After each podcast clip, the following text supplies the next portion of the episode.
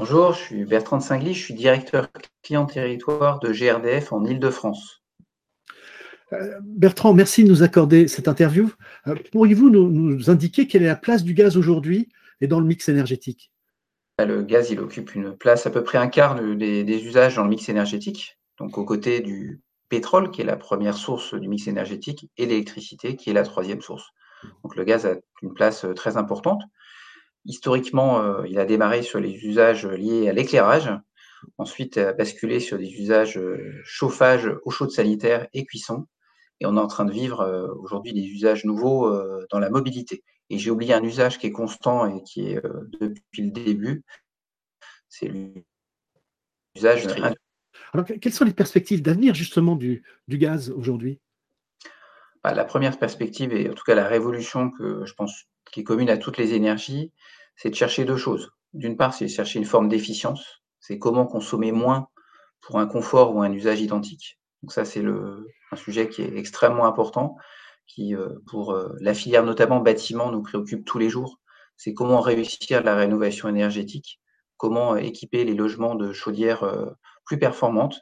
L'objectif, c'est de consommer moins, et quand on dit consommer moins, c'est moins de ressources de matières premières, c'est moins d'émissions de carbone, c'est moins de tout, c'est moins d'empreintes dans tous les sujets. Donc c'est le premier levier. Et puis le deuxième levier, c'est de verdir les vecteurs énergétiques. Et pour ce qui concerne le gaz, c'est, pour faire très simple, de substituer progressivement le gaz fossile, donc extrait dans le sous-sol, onshore ou offshore, de le remplacer par du gaz qui est produit localement par des processus qui vont de la méthanisation au power to gas en passant par la pyrogazification. Donc on fait des nouvelles formes de production de gaz. Donc au lieu de le chercher sous nos pieds, on va le construire, on va produire ce gaz localement. Il est difficile en France d'évoquer une autre source d'énergie lorsque l'on évoque également un puissant lobby de l'électrique. Qu'en est-il? Comment le ressentez-vous? Pour moi, c'est d'abord une première méconnaissance que j'appelle grand public. Je me souviens du débat de la présidentielle entre les deux tours de 2007, où les deux candidats, l'un et l'autre, ont confondu énergie et électricité. L'électricité, c'est un quart des usages. Donc, ça veut dire que trois quarts des usages ne sont pas électriques. Et donc, quand on fait une transformation, quand on conduit une politique énergétique, il faut toujours penser à quand même trois quarts des besoins qui ne sont pas couverts par l'électricité. Donc voilà, c'est souvent un raccourci, une facilité de penser. Si vous prenez des manuels scolaires, vous aurez beaucoup d'exercices sur l'électricité, sur les barrages, sur les éoliennes, sur le nucléaire, sur les centrales de production. Mais en fait, tous les vecteurs sont très connectés. L'électricité, aujourd'hui en France, on en produit une partie avec des centrales à gaz.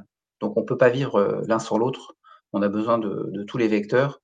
Et la vraie question, c'est comment on les fait progresser de façon la plus efficace ensemble.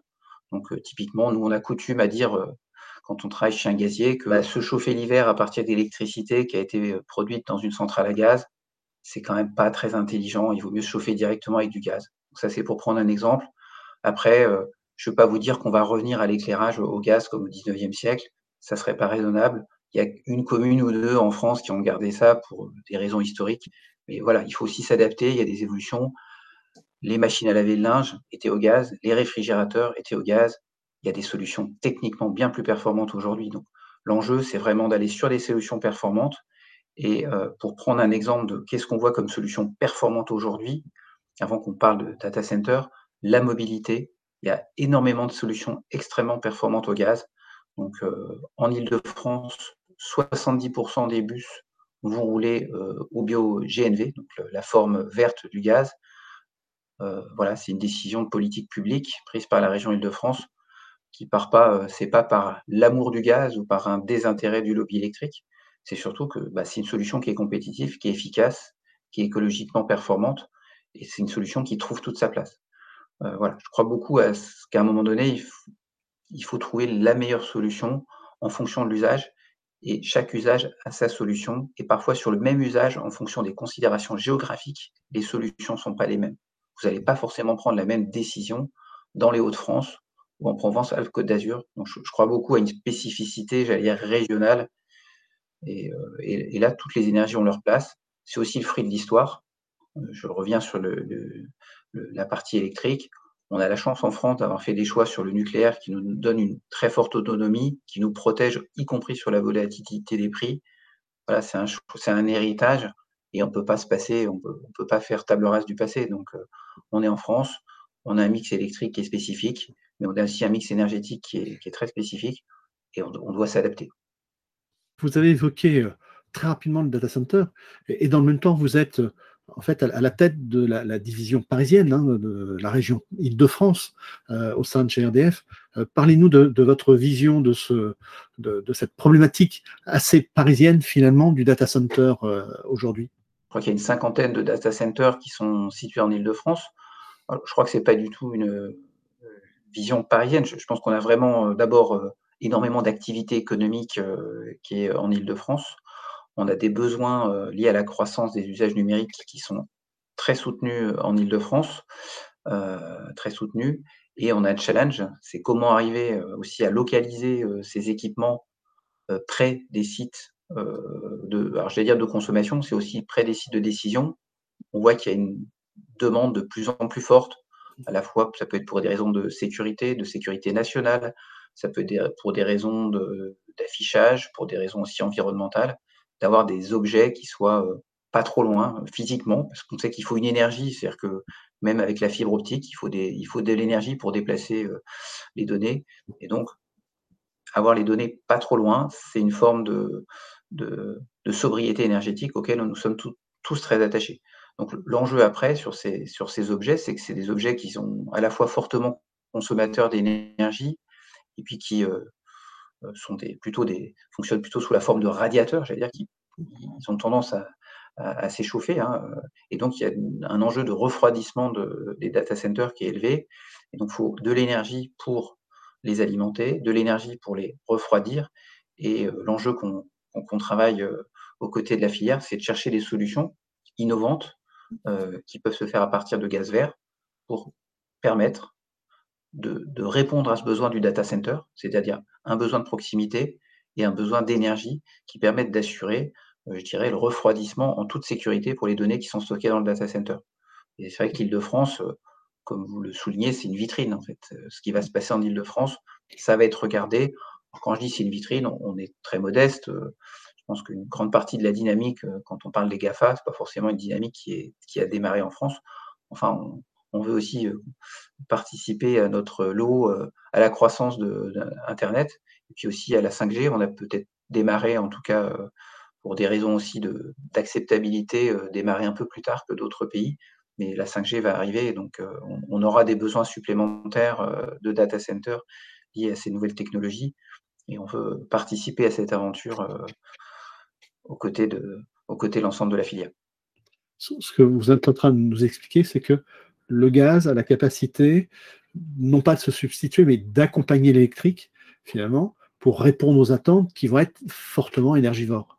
Avec le gaz, on peut vraiment tout faire. Donc, c'est vraiment, je le disais tout à l'heure, c'est des énergies qui sont complémentaires. Et le choix, il va se faire sur des paramètres économiques, écologiques. Et puis, je crois notamment en Île-de-France, on le voit quand on travaille en ce moment sur les préparations des Jeux Olympiques et Paralympiques de 2024. On a des questions de densité urbaine, des questions de capacité d'accueil des réseaux, que ce soit en gaz ou en électricité, accueillir des nouveaux usages, c'est des travaux, mais de génie civil, hein, c'est faire du génie civil, c'est enterrer des ouvrages, c'est accueillir des nouveaux ouvrages, c'est perturber finalement une partie de l'activité économique au moment où on fait ces travaux. Donc, ce qu'on se dit, c'est qu'il faut chercher l'optimum, c'est comment répondre aux usages avec la solution, si possible, la moins chère, qui fonctionne et qui s'inscrit dans les territoires. Donc là, on voit que tous les nouveaux usages qu'on a, ils sont intensifs en énergie. Et l'intérêt du gaz, c'est que c'est une énergie où il y a une forte densité. Et donc, ça veut dire qu'on peut, dans un volume limité ou dans un espace limité, avoir une quantité très forte d'énergie. Donc, comme le data center est assez gourmand en énergie, on cherche une solution qui permette d'allier ces besoins intenses en énergie et des contraintes liées à la densité francilienne. Vous venez d'ailleurs de signer un partenariat avec Datafarm. Expliquez-nous quels sont les enjeux que vous voyez dans ce projet. Les enjeux, c'est d'arriver finalement à, à faire le meilleur du gaz avec le meilleur de l'innovation dans les data centers. C'est comme ça que je vois les choses. C'est que on est tombé sous le charme, mais je pense que José l'expliquera juste après. On a rencontré une start-up qui réfléchissait à connecter les besoins énergétiques de proximité avec les besoins des data centers. Et je dirais au gré des rencontres, cette start-up a fait le diagnostic que les agriculteurs avaient une capacité de production d'énergie, enfin une capacité d'avoir des intrants, donc on appelle ça de la biomasse, qui permet de fabriquer de l'énergie, et cette énergie peut être ensuite utilisée dans le data center. Donc c'est cette rencontre, et nous ce qu'on s'est dit, ça tombe assez bien, puisque la révolution du gaz vert qu'on est en train de vivre, c'est une révolution qui se passe dans la majorité des cas grâce à la filière agricole, qui pourvoit cette biomasse, qui permet de transformer le gaz fossile en gaz vert, enfin plus exactement, de fabriquer du gaz vert et donc de recourir moins au gaz fossile.